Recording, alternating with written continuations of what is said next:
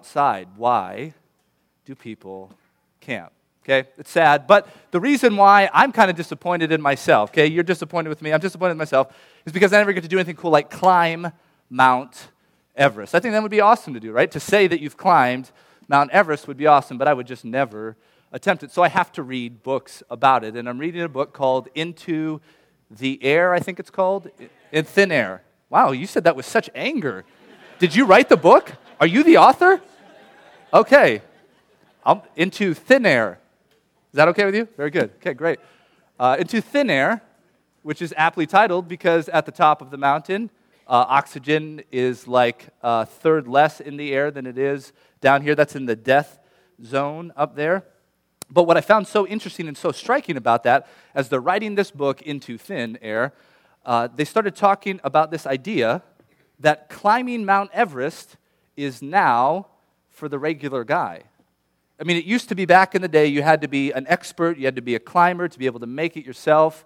Uh, as a matter of fact, even before they started using uh, the, uh, the air receptacles that they would take up there with them to have supplemental oxygen, like you had to be really fit, really extreme, know everything about it to be able to do it. Now, all you basically need is a ton of money and a ton of time off of work, and they have guides and supplemental tanks that can take you up Mount Everest. Think about that.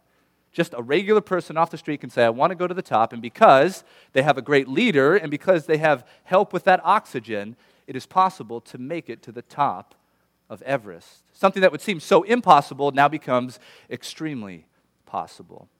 Well, as you read the text this week and you did the homework, I hope in you there was a sense when you read Ephesians 5:1, a sense of like what it would look like to look at the top of Everest from down at the bottom and think, it is impossible to get up there. Ephesians 5:1 says this, "Therefore be imitators of God." That should strike you, take your breath away. And that's commanded to everybody. That's not just the Apostle Paul, right? The, the stud, the guy who can do everything, who knows how to get up there. That's not just for him, that's for the regular guy. That's for you and I. We got to get to the top of Everest imitating God.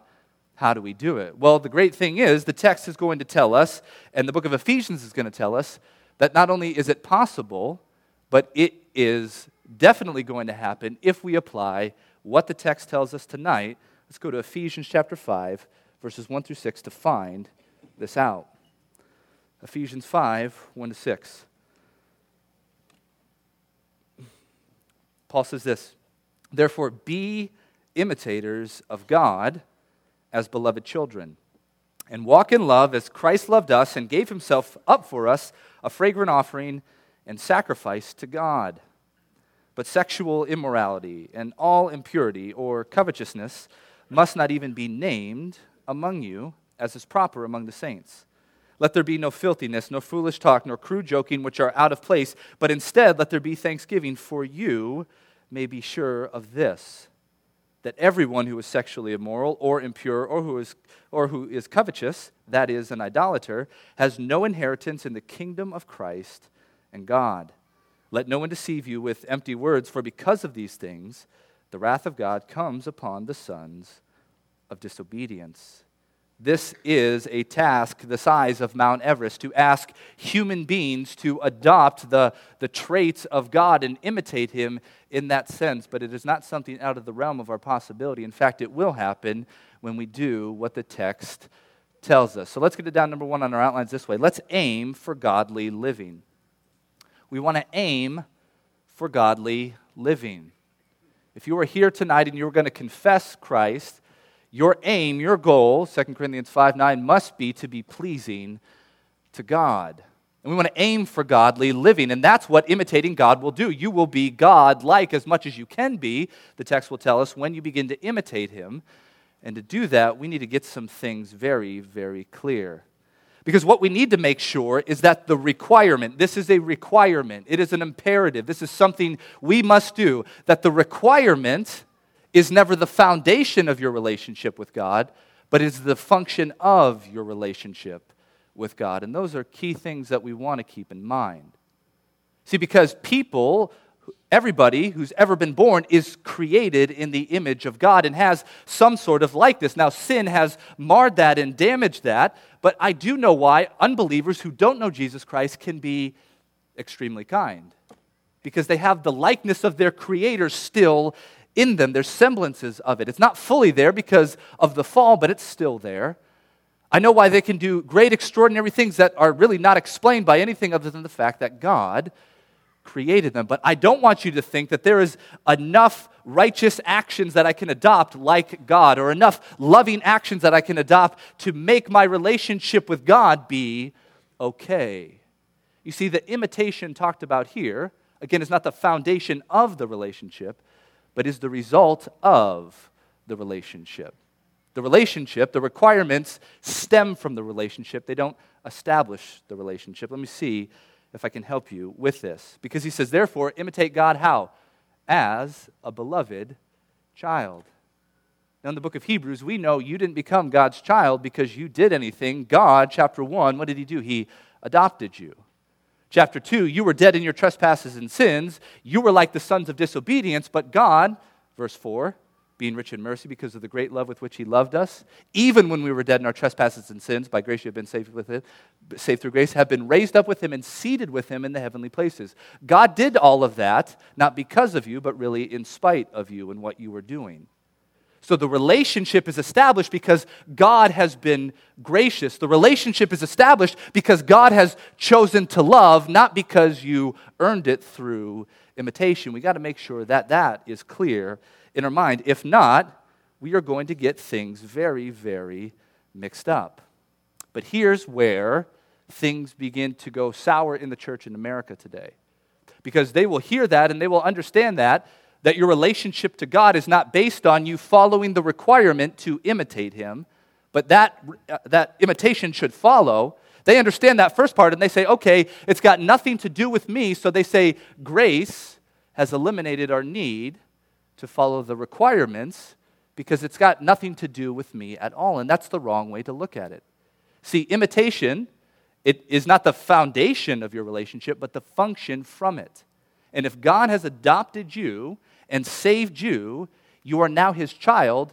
The requirements are there. Uh, go with me to Titus chapter 2.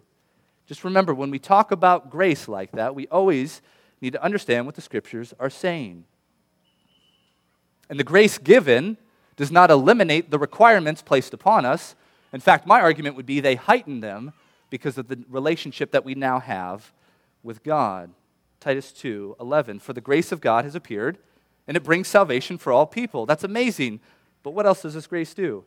Trains us to renounce ungodliness and worldly passions and to live self controlled, upright, and godly lives in the present age. That's what we're talking about, aiming for godly living. And those people who have been recipients of God's grace, who did nothing to earn it, have the relationship founded on grace, that doesn't eliminate the requirements that follow when you are saved because now God is your Father. And there are requirements in that relationship. We who are parents should understand this more than anybody, okay? Three awesome boys, okay? Three boys. I know I have three boys. Last time I was accused of not knowing I had a third child. Listen to the sermon and you'll understand what I was talking about. Three great boys. My prayer for them has always been God, please give them my height and give them my wife's looks. That has been my prayer ever since we had them. Because if they have my height and her looks, unstoppable force. We could, could do anything, basically. Unfortunately, I'm looking at my son Miles. He's going to have my height, but he looks a lot like me. So he's shorthanded, I already know that. Trenton, second kid, looks just like Andrea, but so far he's a shorty. So he's going to be disadvantaged with the height part but he's got the cuteness. So right now, he and I, we're working on following the requirements of dad. And let me show you what I'm working with. This is the personality of my son, Trenton. Let's see it right here. That's what I'm working with with Trenton, okay? We're at Disneyland there, we're enjoying a good day, and we're trying to take a nice family picture. We always take a family picture or a picture with my wife and the boys while we're there, and he just has to have his finger in his nose, okay? That's Trenton. Or this one. I was watching TV one night with Miles. I think Andrea had Wesley, and it got very quiet. I didn't hear Trenton anymore. This is in the closet of our bedroom. I open the door, and the great parent that I am, I can't tell you how much of that cookie dough he's eaten, okay? But obviously, it's enough to put him in a sugar coma right there, okay? That is my son, Trenton. He's, he is so cute, okay? If you come over to our house, he will come over and ask you to watch a movie, and he'll say this Do you want to watch a DVD? And that's what he calls DVDs, DVDs. It's the cutest thing that you've ever heard, okay? But all that cuteness aside, because he is my son, when I have requirements of him or ask him to do certain things, he must follow those. We had an episode this morning, okay? We're trying to teach. I don't know what it is with boys. Maybe girls don't do this, but boys definitely do this. For some reason, they have one toy like Legos and they're playing and they're all over the place, and then they think it's okay to leave those and then go get more toys and bring them out and just create a huge giant mess. I don't know if girls deal with that, but that's what we do with boys. So we're working on something. When you're finished with the toy, we're going to pick it up, put it away before we go get the next one, okay? So we had that issue this morning. He had the Legos out, was done with them, and then moved to the trains, dumps them out, has the, the little uh, tracks, Tom's Tank tracks there. And I say, Trenton, remember, you've got to put away these toys first before you come to the next one. So he starts doing it. He's obeying me. I've made a requirement. He's doing it. And then, like all kids, he gets distracted, okay? Starts playing with the toys that he was putting away originally and begins to do that. So I understand, you know, he's two and a half. He's not going to get it perfect every time. So I say, Trenton, I need you to listen to daddy. Look at daddy right here. You have to put these away now. I don't want to have to tell you again. Don't play with the toys. I need you to put these away. Begins doing it again. I leave the room and I come back and he's playing again. You see, what he has done is he's disobeyed a requirement that his father has given him. So I come, and as much as it hurts, it does hurt to spank your kid. I do it because I, I love him. And I spank him for disobeying me because the requirement was clearly laid out. And he has the ability and desire to do it. What it was, like we talked about last week, was the want. Did he want to do what daddy wanted him to do, or did he want to do what he wanted to do? And I've got to train him. That is our job as parents to train the want to be what the authority is asking you to do rather than your own desire. Now, some people, they get upset that you, you know, don't spank a two year old for doing that and things like that. I can't tell you the, the joy that I get in the relationship. Not, not from spanking my kids. Don't misunderstand me over there. I don't like that part, okay? But this is what happened. So I spank him and then I hug him and I tell him, Daddy loves you, okay? My love is not conditioned upon your obedience or disobedience. I love you, and that's why I'm doing this for you. So I spank him, we hug, I explain to him what I want him to do, and I walk out of the room. As I'm getting ready, who scurries into the room with his chubby little legs? But Trenton, okay? Grabs my hand, takes me to the living room, and shows me the job that I just asked him to do, all picked up. And I look at him and I pick him up and I hug him and I tell him I love him again. Because again, my love is not conditioned upon his obedience or disobedience. That's always there. What the only thing that was missing was my pleasure in his actions. You see, in the New Testament, it talks over and over again about Christians desiring to please God. And I think that's something we miss as a church, as abroad in America, that we think that the love of God means God cannot be displeased with us. He can be very displeased with our actions. So he tells the Thessalonian church, uh, 1 Thessalonians 4 1, just as you learn to walk and please God, I need you to do that more and more because the pleasure of God is our constant aim. His love for us will never waver. We are his beloved children, but understanding that heightens the requirement because of the relationship. Trenton should obey me. He depends completely on me. And if he does not do that, he is displeasing the one who ultimately loves him the most. Guys, we have a command before us to imitate God. And it is the function of the relationship of love and grace that has been given to us. But because of that, that requirement is huge. So you and I better get really serious about finding out what it means to imitate God because as a father, we depend solely and completely on Him. Have you ever been in the NICU? You ever been in there? Wesley, the third one, was born and because he was face presenting, his nose was shoved and uh, they had to do a C section. And they ended up having to take him because they wanted to make sure he could breathe on his own. So he's in there in the NICU, but I'm in there and, you know, obviously concerned. But I see other babies, like they are, they're on, you know, life support. And for us, we need to kind of see ourselves in that relationship to God. We are on such dependency that if we wander anywhere from Him, it could be perilous for us. God is so kind, so gracious. How dare we run from that? We should be imitators, longing to learn from him. In fact, turn with me to 1 Peter. Notice this language. Just catch this. 1 Peter 1, 13, 13 to 21. 1 Peter 1, 13 to 21. Listen to this language. Incredible. Therefore, verse 13, preparing your mind for action and being sober minded, set your hope fully on the grace that will be brought to you at the revelation of Jesus Christ. We have the idea of grace brought in here again, okay? So, grace doesn't mean we relax on the requirements of God. Grace should mean we take them all the more seriously. How do I know that? Look at verse 14. As obedient children, do not be conformed to the passions of your former ignorance, but as those, but as he who called you is holy, you also be holy in all your conduct, since it is written, You shall be holy, for I am holy. That is God your Father, one of his characteristics, looking at you and saying, I am holy, set apart, sanctified, and if you are my child, you will, you will imitate me in that. You have no choice. You cannot do what we talked about in Ephesians 4:17. You can't think the way that you used to when you were a slave of your passions. That was ignorance and that's the way you used to live. You are my child now. I need you to think a new way. Isn't that the way you talk to your kids? You, you tell them you are rationalizing, you are thinking about this selfishly. You need to adopt my way of thinking as the parent. And that's the same thing God is saying to us. I am your Father, I am holy, you must be holy as well. This is what it requires.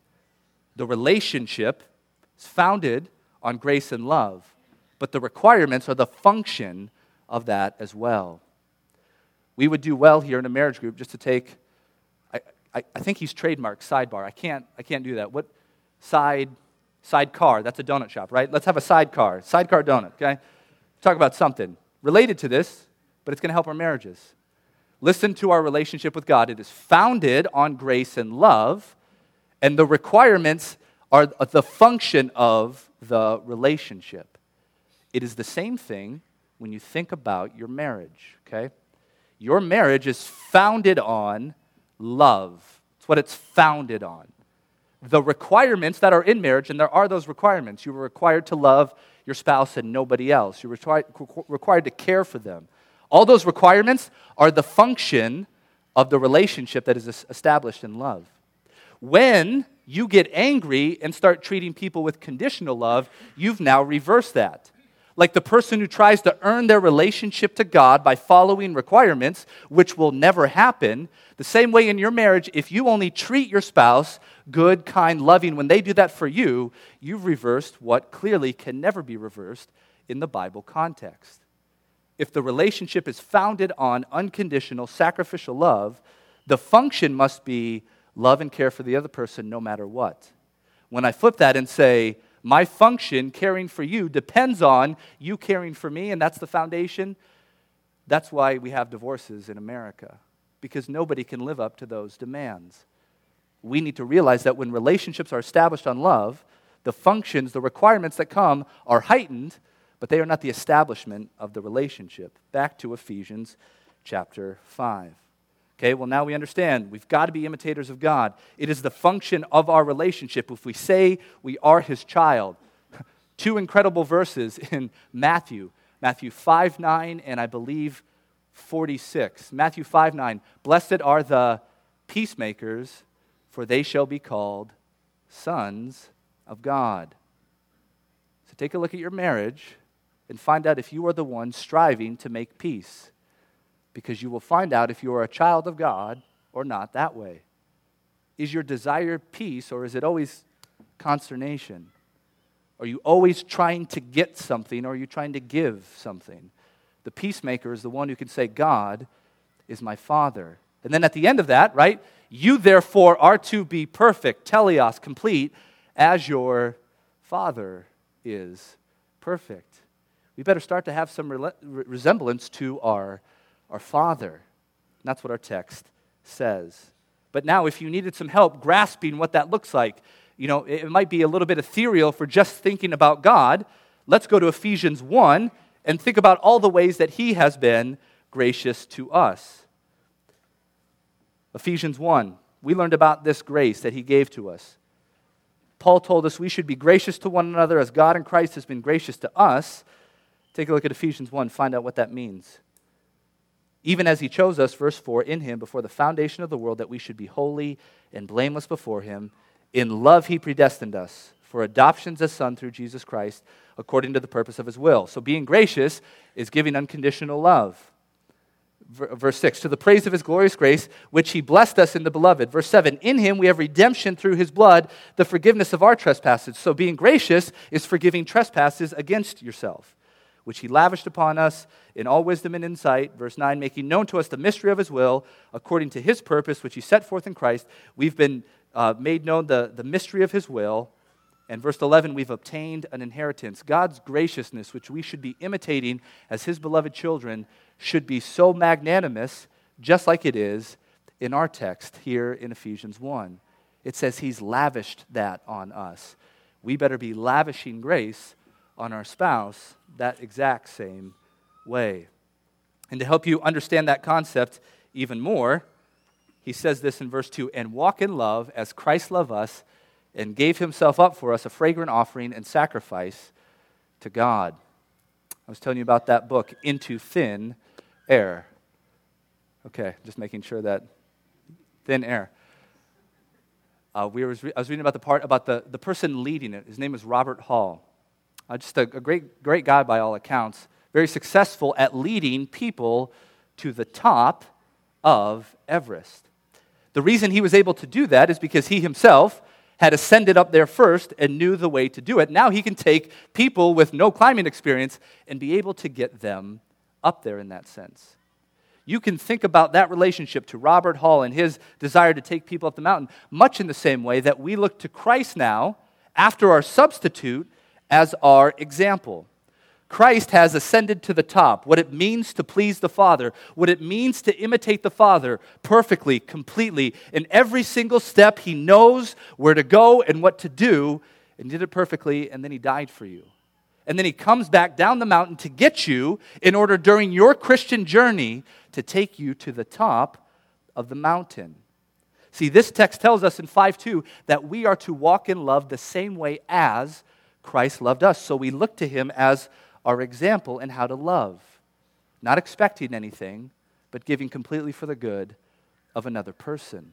It is totally possible to fulfill the, the command to be an imitator of God if you have Christ as your substitute first and then your example. And then, what we're going to learn in a few weeks, Ephesians 5, when you're filled with the Spirit, it will be completely possible to do this because you now have the Father, Son, and Holy Spirit at work in your salvation. You see, what they say about climbing to Everest is that when you get to that death zone, about 25,000, everything above 25,000 feet is the death zone because it's very hard to breathe. They say that people have ascended by themselves without uh, an external breathing apparatus, but it's very foolish and you will probably die if you don't do that. So to have that extra supply of oxygen becomes the thing that sustains you up there. So if Christ is our example, we have the Spirit now breathing into us through the Word the oxygen we need in order to move forward over and over again. Without that, they have a disease, and it's called this it's called uh, HAPE, high altitude pulmonary edema. And what that is, is when you begin to lose oxygen, it begins to affect your, your, your body affects your breathing. I think stuff gets in your lungs.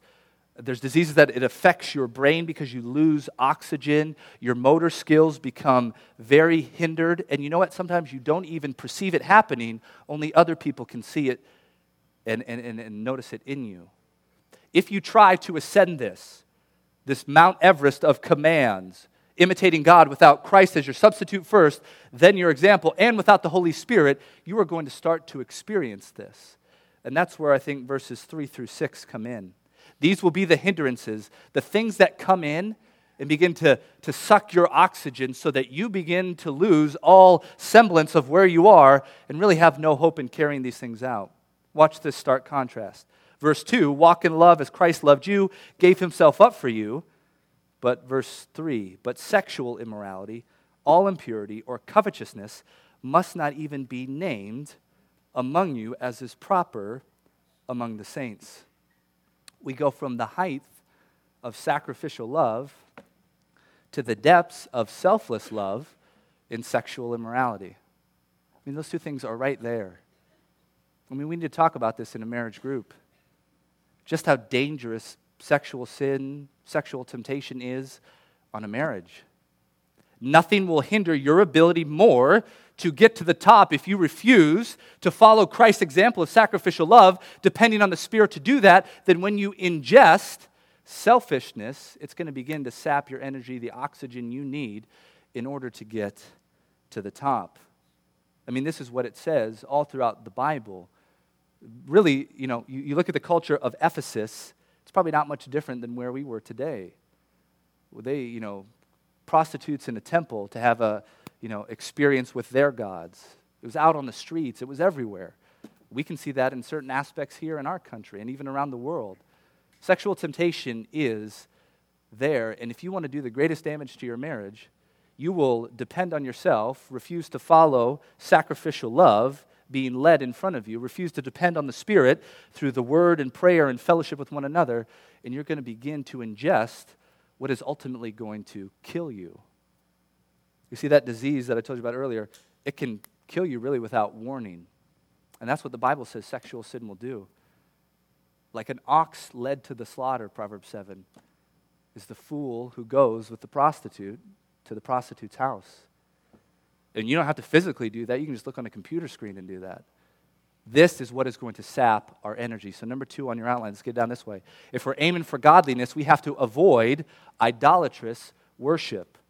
That's ultimately what's going on when we are chasing after these things sexual immorality, impurity, or covetousness, because in verse 5 it says, For you may be sure that everyone who is sexually immoral, or impure, or who is covetous, that is, an idolater, has no inheritance in the kingdom of Christ and God. Guys, this is what we need to avoid. I hope this is spurring you on to join accountability because this is what I really hope accountability would be for you. I hope accountability would be one of those things that you realize that if I'm not depending on the Spirit of God through going to fellowship and accountability this way, I'm basically throwing the extra oxygen that I have and I'm letting it go. And I'm going to try to face this Everest command on my own, and you will never be able to do it.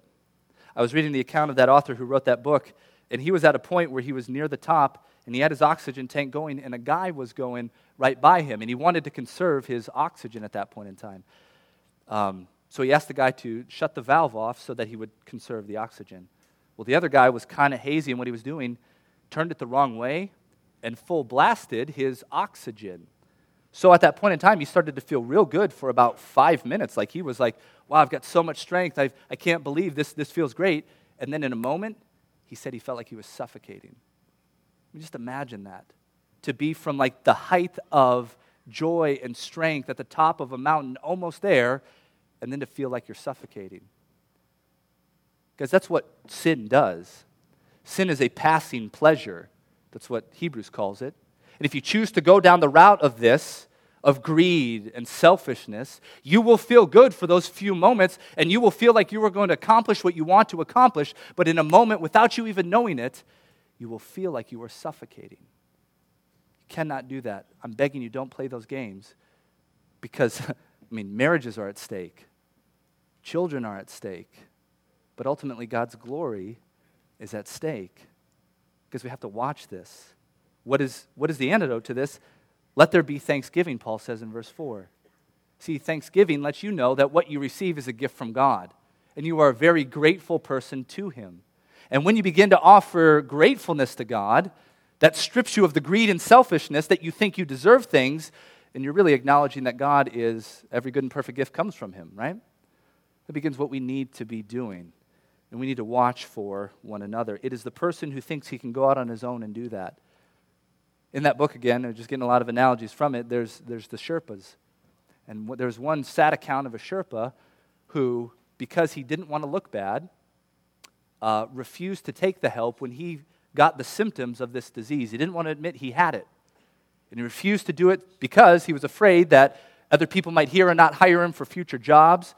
And because he was born there, people think you should just be acclimated and be able to do this. Because of his pride, ultimately, he said, I don't want it. I don't need your help. And his disease got worse and worse and worse until he's suffocating from his own vomit and dying.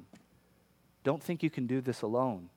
You need the body of Christ to do this. You need help to be able to accomplish this command. It'll start in your marriage, it'll branch out into your small group, ultimately to your church, because we're depending on one another. We are part, Paul said, of one body. That's why we got to depend on one another. Proverbs 28 1. He who separates himself seeks his own desire, wars out against all sound counsel. That's a recipe for disaster right there. We cannot have that. We need to be depending upon God. Now, does this mean that God's children will never, ever sin? No, that's not what we're saying. Turn with me to uh, Hebrews chapter 12. Notice this, just some beautiful verses. Hebrews 12.